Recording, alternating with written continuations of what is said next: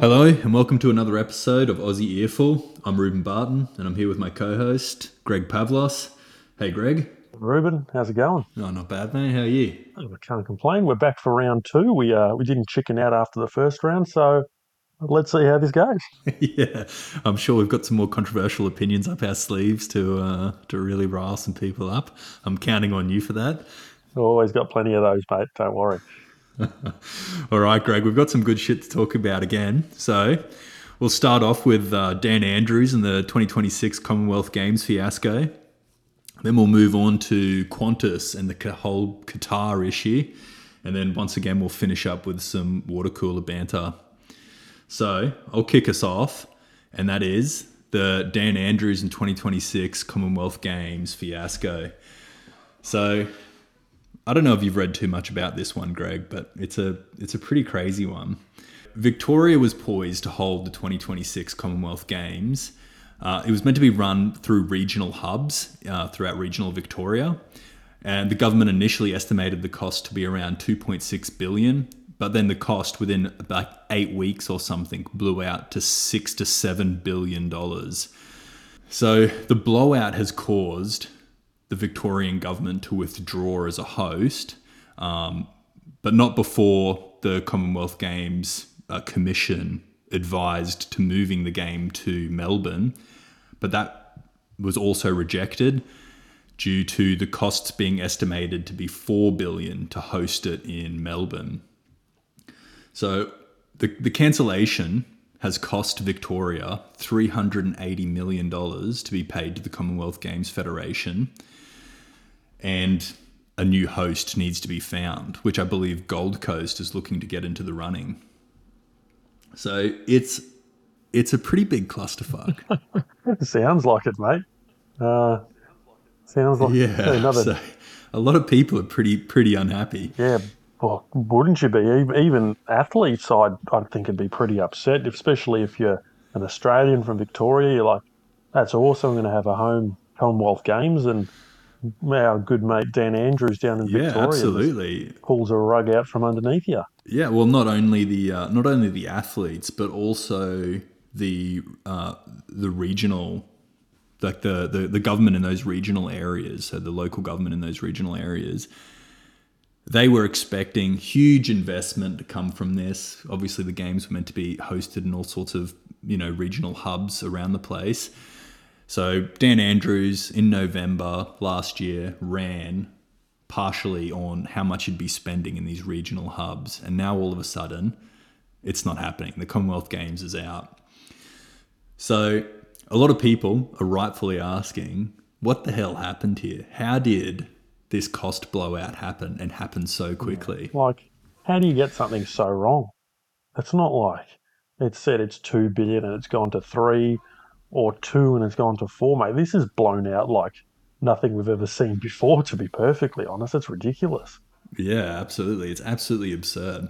So, the games chief, Craig Phillips, hmm. um, like I said, he he had suggested, and the Commonwealth Games Federation as a whole, I suppose, suggested to move the games from regional hubs to Melbourne because it was the regional hubs that was were said to be blowing out these costs. Um, mm, okay. and, so that that six seven billion was was the regional hub estimated cost figure. So they suggested moving it to Melbourne because they've got a lot of the lot of the facilities already built. You don't have all of the same issues um, with with construction that you have with those regional hub locations. This was said to have cost four. The government said it was going to cost four billion to host it in in Melbourne. This has been contested by Craig Phillips, the head of the um, the chief of the Commonwealth Games, uh, saying that he doesn't see how it would cost four billion, and he doesn't know where that figure's come from. So Craig's Craig Phillips has said that the previous games uh, held in Birmingham in the UK in 2022, they cost 1.5 billion to to run. So this four billion price point and the six seven billion price point is an absolute blowout of what we've seen in the past. So some of the explanations or, some of the reviews that have that have come out after has shown just how insane this regional hub idea was. So, requirements by the Commonwealth Games Federation for athlete villages saw the cost of accommodation alone jump from an estimated 200 million to well over 1 billion. Jeez, Yeah. oh, Uh, the estimated general operation price tag was close to 1.5 billion, up from an initial 1.1 billion.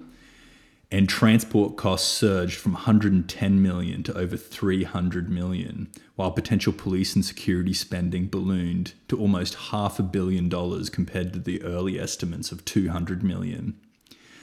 So you can see that the, the initial costings are just not adding up once these people once they've started to be reviewed. So the next question that would be on your mind is who's behind all of these costings? So the government is saying love to know. the government is saying EY was the primary consultancy firm used for the uh, the business case, and they have now been called to a Senate hearing. So that was on Monday, uh, Monday just gone, so the twenty eighth. So EY have stood by their costings somehow, which is just, just absolutely mental. Like you're seeing the costs, these these cost comparisons, and that EY is saying we stand by it. But f- firstly, they try and distance themselves a little bit in the hearing. They say that they were essentially compiling a bunch of information from a lot of different consultants. Um, secondly, they were saying that it was really hard to cost this because there was a lot of secrecy behind the the I guess the details of the the Commonwealth Games. So the government wasn't giving them all the details. And then another big thing that came out during the inquiry was a two hundred million dollar federal government contribution that they'd, they'd added in to the business case um, for the games, which has been confirmed by nobody. There's there's the federal government hasn't told them this apparently. This is just just something that that Dan Andrews Labor government in Victoria told the the, the EY that they were going to get 200 million dollars from from the federal government and this has been confirmed by nobody else.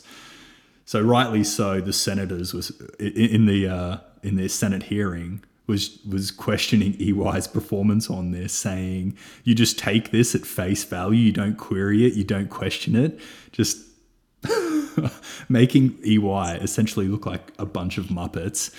Um, Well, they've, they've And got the most- the blame somehow, don't they? they got to shift the blame somehow. The big four can't be Yeah. taking responsibility for their work. You know, that's Neither the can the guys. government. Neither can the government. and this is where the government comes in. So Dan Andrews has said that he would not be participating in this Senate hearing, and no one from his, uh, no officials from his government would attend either. So Dan Andrews has come taken on. a step back and said he doesn't want. He's not even going to participate in the hearings. Mate, this bloke, there's there's not much good I hear about him. And when you, like, how can you just say, I'm not going to be a part of a Senate hearing for something that went so wrong? It's, it's front page news across Australia and many parts of the world that Melbourne's pulled out of the Commonwealth Games. And you want to get to the bottom of why this happened. And he's like, nah, not my issue. Someone else deal with it. Not coming to the hearing, and none of my people are. Like, Yeah. how how disconnected do you have to be to do that? I don't understand. Yeah, I, I mean, and that's a lot of people have been saying that, is, and, and that's how this hearing had essentially come about. Is that why, why is no one taking responsibility? I mean, hmm. it it might be perfectly fine that they've cancelled the games. Maybe the costs had blown out due to issues with consultants or whomever with with the initial hmm. business case, but. We should at least be able to look into this, right? We should be at least be able to find out what was the core issue, at least so we can stop it from never happening from ever happening again. Yeah, But- that's right. So, obviously, the athletes very unhappy, devastated. Uh, once again, regional Victoria, they've had a loss of investment, uh, so they're less than happy. Uh, their expected budgets have, have changed now, and Philip uh, Craig Phillips, so the sporting commissioner for the Commonwealth Games. Uh, he had said, I would be very careful if I was an international sporting body coming and doing business in this state in the future. So, as you can imagine, Okay.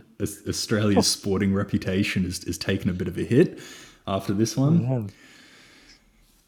Yeah, sounds like it. Um, it sort of puts takes the gloss off that that World Cup, which was awesome, and uh, put us back in the doldrums. Can like can we host a a worldwide sporting event? Do we have the capacity to? I think one of the questions we should be asking is is it even worth hosting the games anymore? The Commonwealth Games specifically. It, it doesn't seem like anyone even really wants to host it. So Canada has had essentially no interest at all in hosting it. Uh, they wanted to host the 2030 games because that'll be the 100 year anniversary. But outside of that, Canada's not really been interested in bidding on the Commonwealth Games. And it seems like Australia is the only Commonwealth country outside of the UK interested in hosting, and that's because we do well. Yeah, So maybe maybe part of the conversation needs to shift to: Is it even worth having the Commonwealth Games here in Australia anymore? Is is the cost worth it, especially with housing? Uh, well, I guess just the cost of living changing. What are your thoughts? Yeah, look, I've I've never been a or taken a major interest in the Commonwealth Games.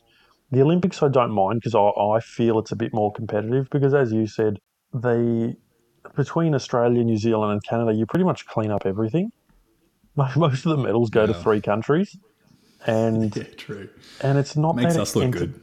yeah, like I love that the Australians win, but you really want to see our our athletes compete against the best in the world, and the Commonwealth Games doesn't always provide that. And as, as bad as that sounds, like, it, uh, and for a sports lover, I'm not really that interested in it. And yeah, I think it's one of those events that's just not as popular as it used to be and that's probably why a lot of these countries and cities aren't interested in in hosting it because there's there, there's no value to it. And as you said the cost of living's gone through the roof. So are people going to spend that little bit of extra money that they're saving on buying tickets to the games or traveling to come see the games from another country? And um, getting here is expensive enough and getting around the country is just as expensive expensive as you'd know. Uh, it's these uh, Australia's quite expensive for Yeah. you know, domestic travel, and uh, we'll talk about the international one later. It sort of like links in nicely. That'll lead us into our next topic. Yeah. Yeah, but yeah, it's a it's it's a tough one, but I think a lot of the blame lies on the Victorian government uh, and obviously the the consultants that had come in and somehow under budgeted this by four or five billion dollars. But then again, uh, Dan Andrews has got a history of cancelling things, so uh, I don't know if you're aware of this, but probably I think it was two elections ago. Uh, the big thing was East West Link in Melbourne.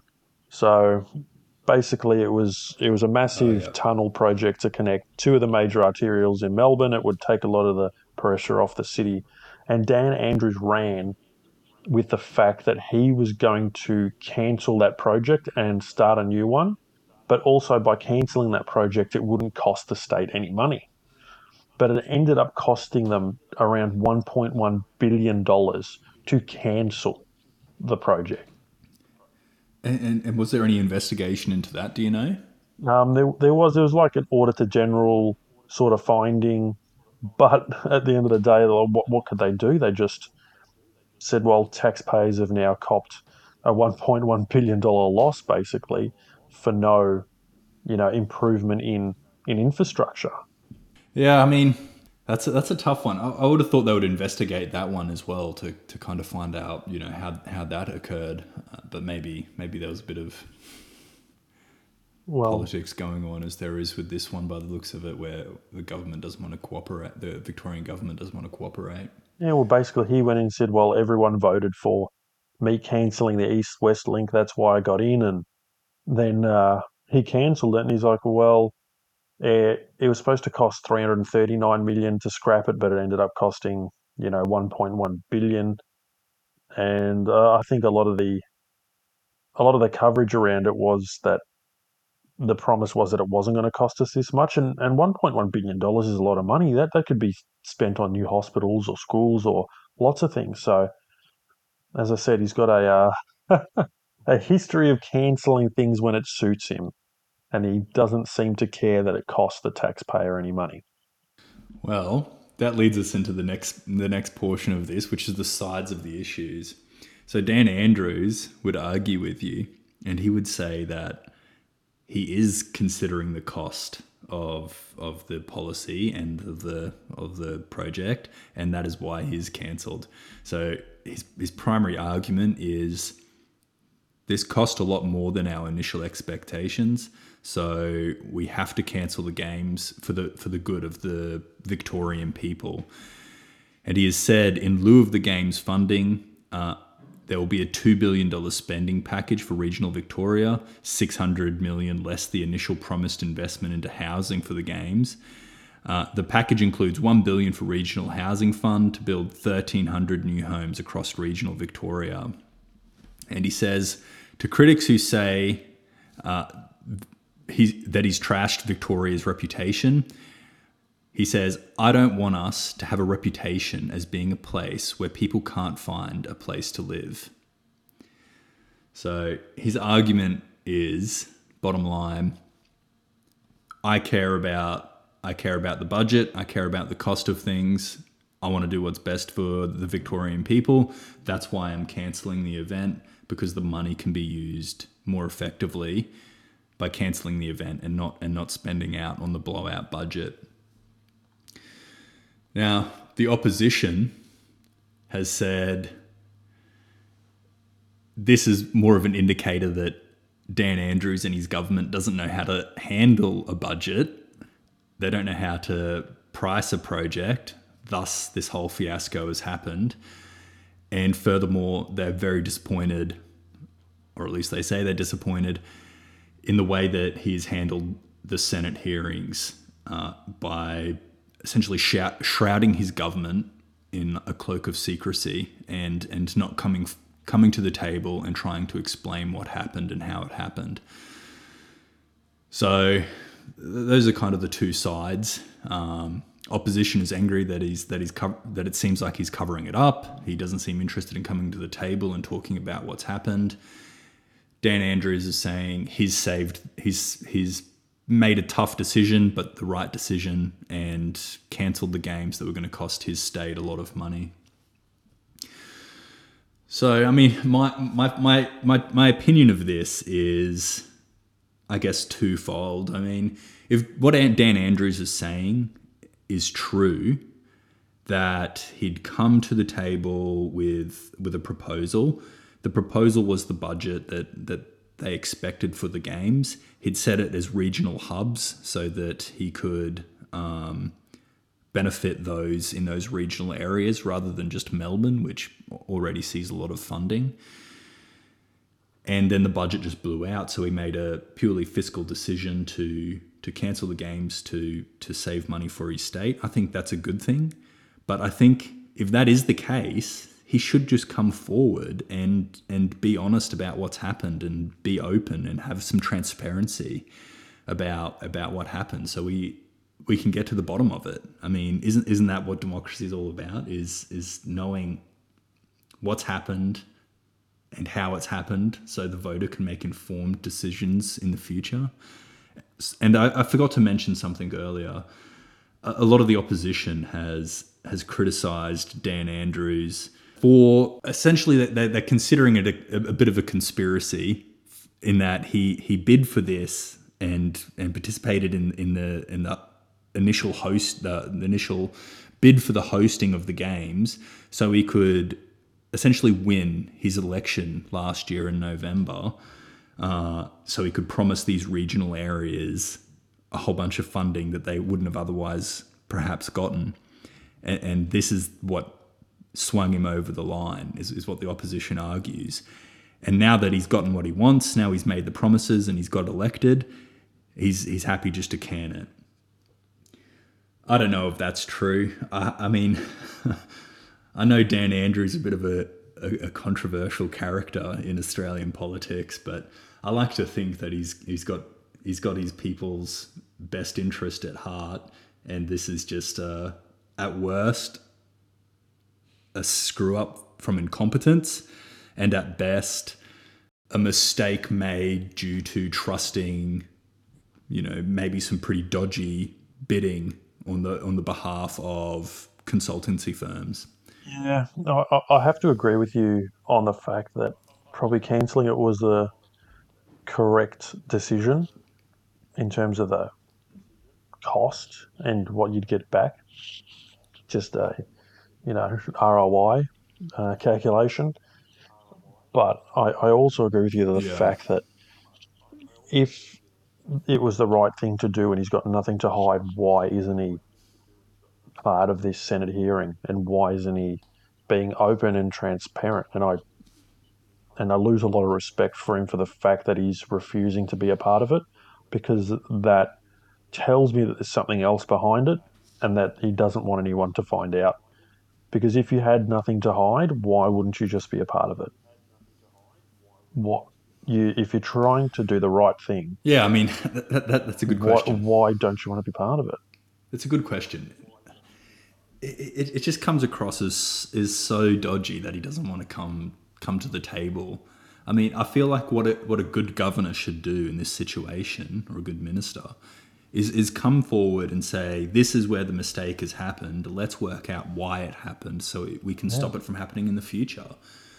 I mean, that to me is what what a what a good governor does. What someone who who cares about the governing of the country does, and you know, trying to hide from the problem, it just doesn't look good. No, no matter no matter who's at fault or you know how it happened, it doesn't look good trying to just hide from it.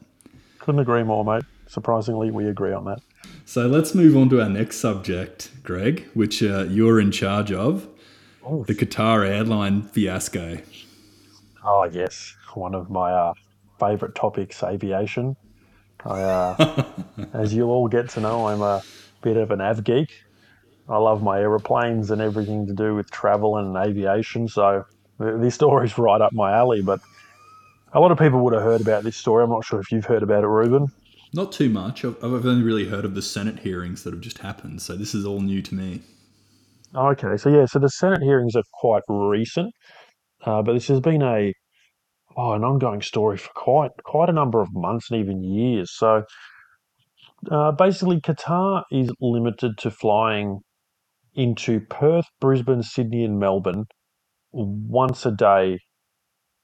So in into those four major ports, they can do 28 flights a week, basically. Four ports by seven flights seven days a week at 28.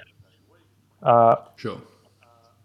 But eh, recently they've been wanting to increase that to 49 flights. So adding an extra 21 flights a week just to add some more seats. Obviously, they see it as a profit, some profitable routes.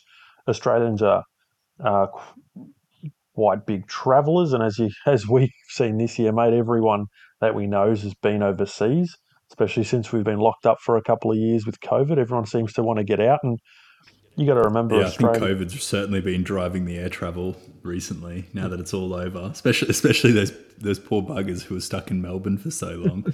yep, and um, and you got to remember, Australia is a very multicultural com- uh, country. So you want to go back and see family, or go back to the part of the world that you're originally from, and we're always, you know, jumping on a plane and heading overseas, and it's not exactly close to get to a lot of these places. So Qatar provides one of those links where it's it's really uh, you know effective to fly them because you fly into the Middle East and basically you can fly anywhere from there in the world within about eight hours. I think there's a stat within eight hours of Doha, you can basically fly to seventy or eighty percent of the world's population, which is wild. Uh, wow. So that, that, that's why those airlines in the Middle East do so well because they're just so well positioned. Uh, but getting back to the uh, the fiasco here, so Qatar requested to fly 20 more fl- 21 more flights per week, and it was rejected by the Labor government. And most people would go, okay. why? Like, isn't more flights better? Uh, Yeah, yeah, sure. I mean, that that's that's what the free market's all about, right? Let's bring more flights in. 100%. But the Australian government said it uh, would go against Australia's national interest, which is a very weird thing to say. One being extra flights would bring the price of flights down for all of us. Uh, the cost of an international ticket is approximately 50% higher than it was pre COVID at the moment. So you'd think the national interest would be to have, you know, more affordable flights, both in and out of Australia. So the government said it was because of the national interest. Uh, a lot of people have said the reason is Qantas and the government's want to protect Qantas, which is quite weird considering they just announced a record $2.6 billion profit the other day. So it doesn't sound like. So they're make, they're making Yeah, money. it doesn't sound like they need much protecting, to be honest. That's Um, that's that's the national interest, man. yeah. the dollars and cents. But then again, you I don't know if you've looked at a Qantas flight lately, mate, but they are so expensive to get out of Australia. They they just monopolise. Oh yeah, I mean even domestic flight, Oh. even domestic flights here are quite expensive. Yeah, they are. They're up over fifteen percent as well, uh, and that's adjusting for that's adjusting for inflation. So it's actually a lot more. Uh, so Qantas seems to like to monopolise certain routes and basically beat out any you know competition.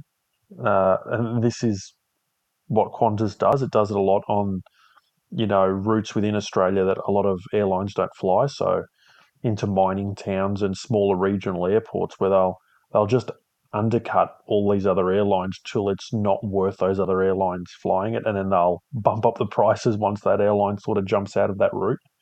It's uh, not great for competition, and the ACCC has been all over that lately with Qantas, and that that's another reason why they they didn't let the uh, merger or the acquisition with Alliance Airlines go ahead because they thought it would, you know, be detrimental to competition. But anyway, so that, that that's the I mean, it's already pretty detrimental to competition, right? Like Qantas, Qantas is our biggest airline by a, a country mile, and they also own uh, Jetstar, don't they? you do. So yes, it's a subsidiary. Yeah. So and that yeah, so you got that low cost arm as well, which is a, a major part of So there's really no one to compete. There's no one to compete already, no. So really. So this is why people are baffled by uh, the Australian government projecting uh, the the approach by Qatar to fly those 21 more flights.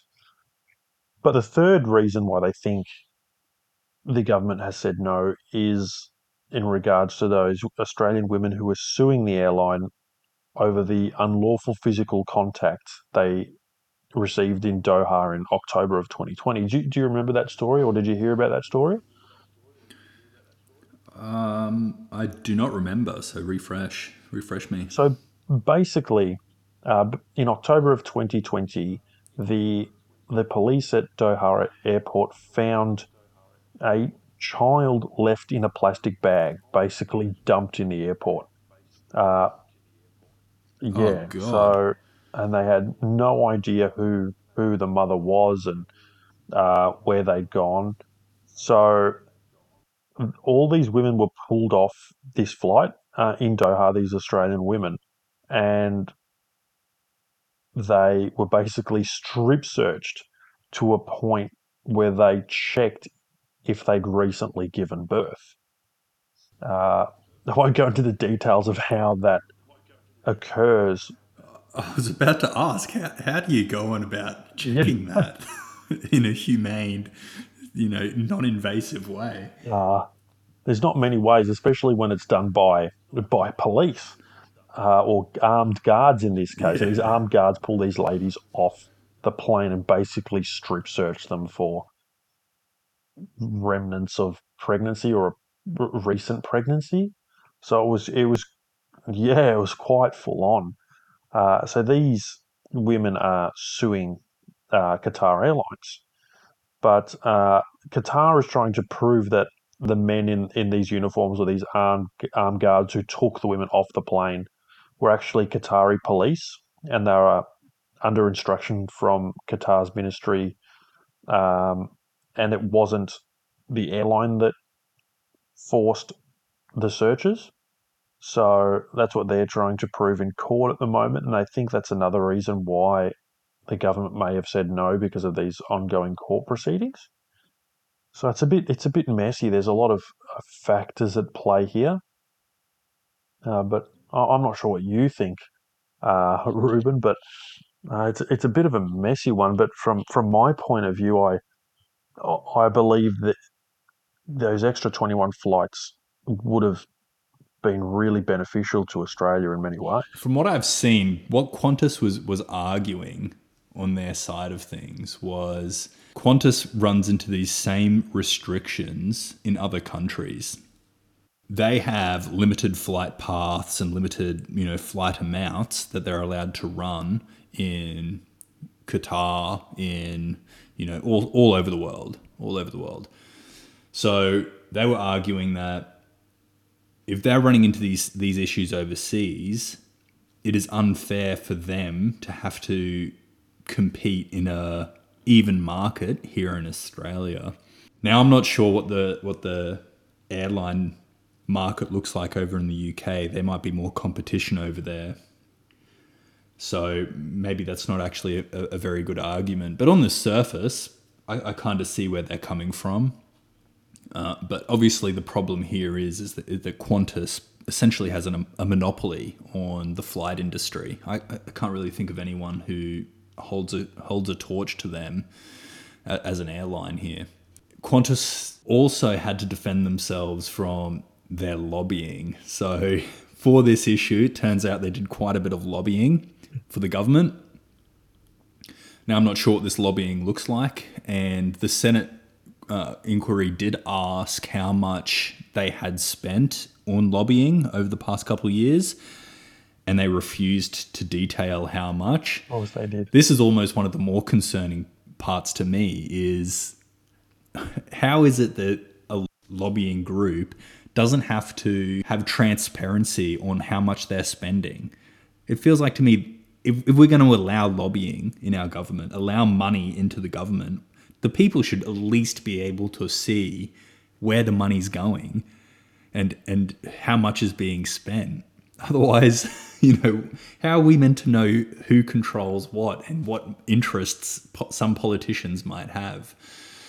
So, exactly. like you, that should be disclosed because if exactly. decisions are being made based on lobbying and you can't and you refuse to disclose the value of the lobbying or what you would you've been doing as part of the lobbying, I think that's that's really against the spirit of you know of democracy. Yeah, we get, we get back so into shady. that. Yeah, it's it's a lot like the Dan Andrews thing where he just refuses to be a part of the hearing, and Qantas is basically doing yeah. the same by refusing to answer these questions. I mean, it seems like these Senate inquiries don't find out anything because, as we were speaking about in our last story, EY was was pretty unresponsive in their Senate hearing as well, in terms of they were saying they weren't they weren't able to answer questions due to confidential confidentiality with the client being the the uh, Victorian government, and it it just seems absurd. Like, does the Senate inquiry just have no teeth? Like, what's the point of having these inquiries if they're not going to find out any information? I know.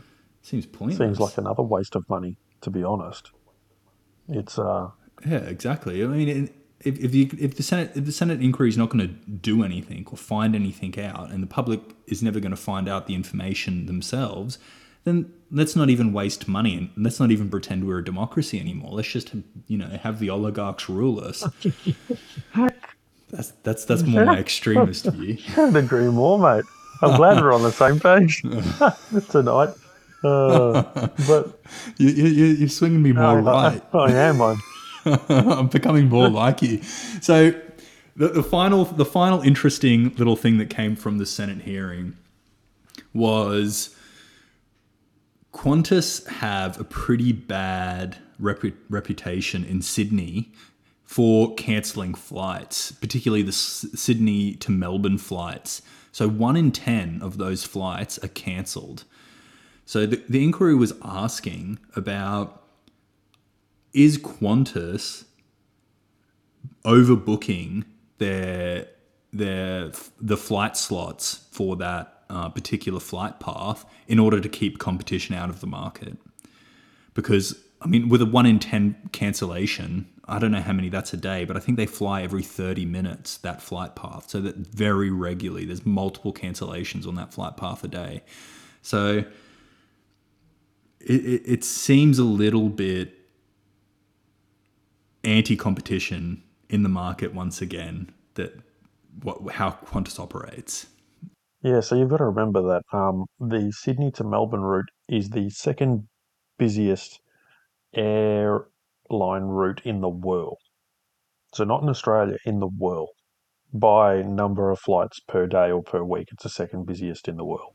Wow. So yeah, so that's a very profitable little uh, journey that one for Qantas, and there's that's obviously why they've started asking these questions about the consistent cancellations because obviously they own these slots in Melbourne and Sydney and these these flight slots and as long as they're you know selling tickets and flying it you know most of the time they're not going to lose those slots and it's still very valuable for them to keep it even if they're cancelling one in every 10 so it's uh, some more you know dodgy uh, tactics there from from Qantas, and, and not to say that other airlines don't do this. So for Qatar in this instance, we'll get, we'll get back to them. They actually fly a flight into Melbourne, but the final destination is Adelaide.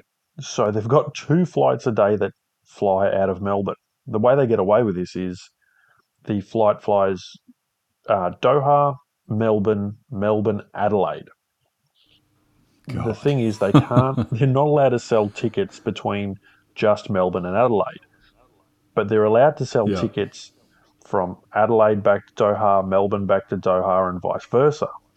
So this gets around that rule where they're only allowed to fly into Melbourne once a day. So, so, they sell tickets for you know just the portion of the leg that a customer might be interested in. I assume.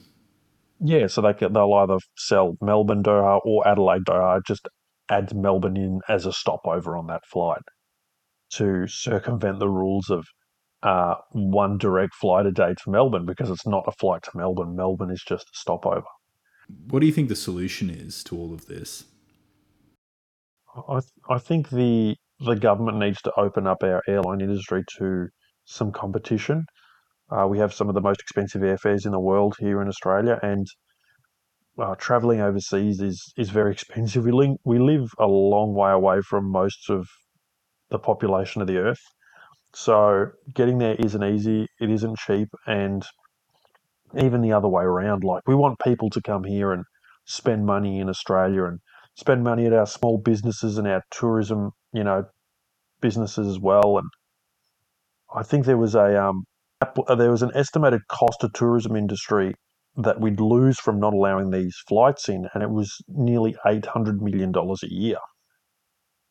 Wow, so, so by the government saying it's not in the best interest of the country to allow these flights in, I don't see it. It may not even be the best interest of Qantas, but Qantas doesn't, you know, isn't the be all and end all for Australia. We need to think of the people as well, not just our national carrier. So, and, and what would you what would you say to Qantas when they say it's unfair for them to domestically have to compete with an airline with you know more options than they're given in in that airline's home country. So in our example, Qatar gets more flights here than is granted to Qantas in Qatar. I'd say to Qantas, uh, put more flights on, lower your prices, even provide a better service because I don't think many people have heard about Qantas's great service recently. Have you? no. If, if if anything, there's just been more complaints and disappointment with with Qantas, and I don't see a need to protect them considering they're making record profits and their customer service is generally very poor. It, if anything, I think uh, competition would be good for Qantas because it would, you know, force their hand on improving things that they don't have to now because they basically have a monopoly. So, as much as the government wants to protect Qantas, and I don't know why, may have to do something with that uh, lobbying. But I, I, think we need to start looking at allowing more airlines to f- more flights into the country to make it better for everyone. So I think we can move on to our final little segment, which is the water cooler banter. So today's water cooler banter is about a TikTok trend. Now, this TikTok trend is an interesting one because it is encouraging tax fraud. So I found Love this. It. I found this story when getting my own finances together to to uh, do my own taxes, and you know I considered it because it sounded like a good money making scheme. But essentially, social media influencers have helped entice thousands of people to claim fraudulent refunds on the GST that they've never actually paid. So the social media posts would essentially promise that the refunds were like a temporary loan from the government and they would and and you know it was it was all above board and now a bunch of these you know taxpayers and and people who participated in this fraud stupid enough to think it wasn't a fraud. Um, i suppose some of them knew it was a fraud are being arrested and, and you know facing prison sentences and other legal action. So how it worked is people would open up an ABN and then they would claim a false GST refund on amounts, fictitious amounts uh, that they would, would say was relevant to opening up their business. And then the, government during tax time would refund them that GST value. And some of these people were, were, claiming hundreds of thousands of dollars in business expenses to get hefty really? refunds. Hundreds of thousands of dollars. now, oh my god! I know what you're thinking. You're thinking the government would have jumped on this pretty quickly because the one crime that the government does not want you committing is tax fraud because at the end of the day they all they care about is money of course but this all started in late 2020 when Westpac and a few other banks found a bunch of odd transactions received from the ATO and they contacted the RBA or ATO or whoever and said there's a bunch of weird transactions coming through we need to we need to do something about it and it wasn't until mid 2021 when the scam became more widely known that the ATO started paying attention. Actually, they hadn't actually started paying attention at this point. So 2020, the, the banks raise it as a problem. In 2021, it becomes quite a big trend on TikTok, and thousands of users are committing tax fraud using this method.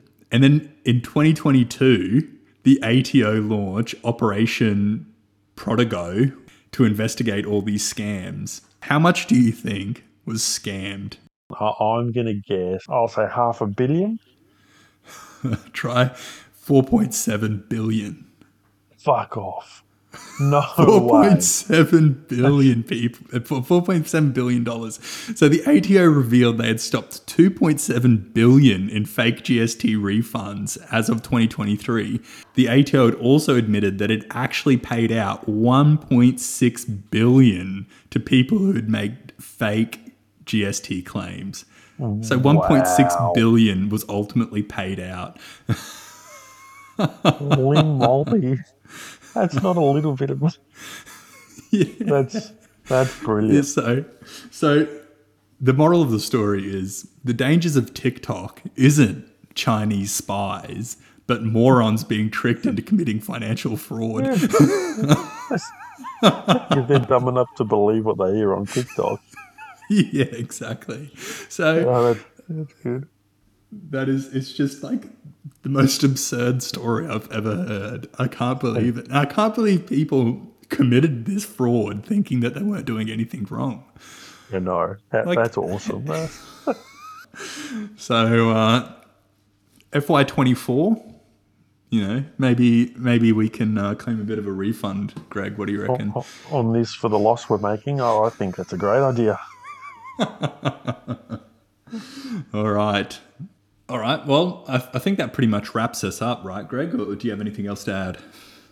No, I think we've we've covered our topics for today and had had a bit of a laugh as well along the way. So it's been good.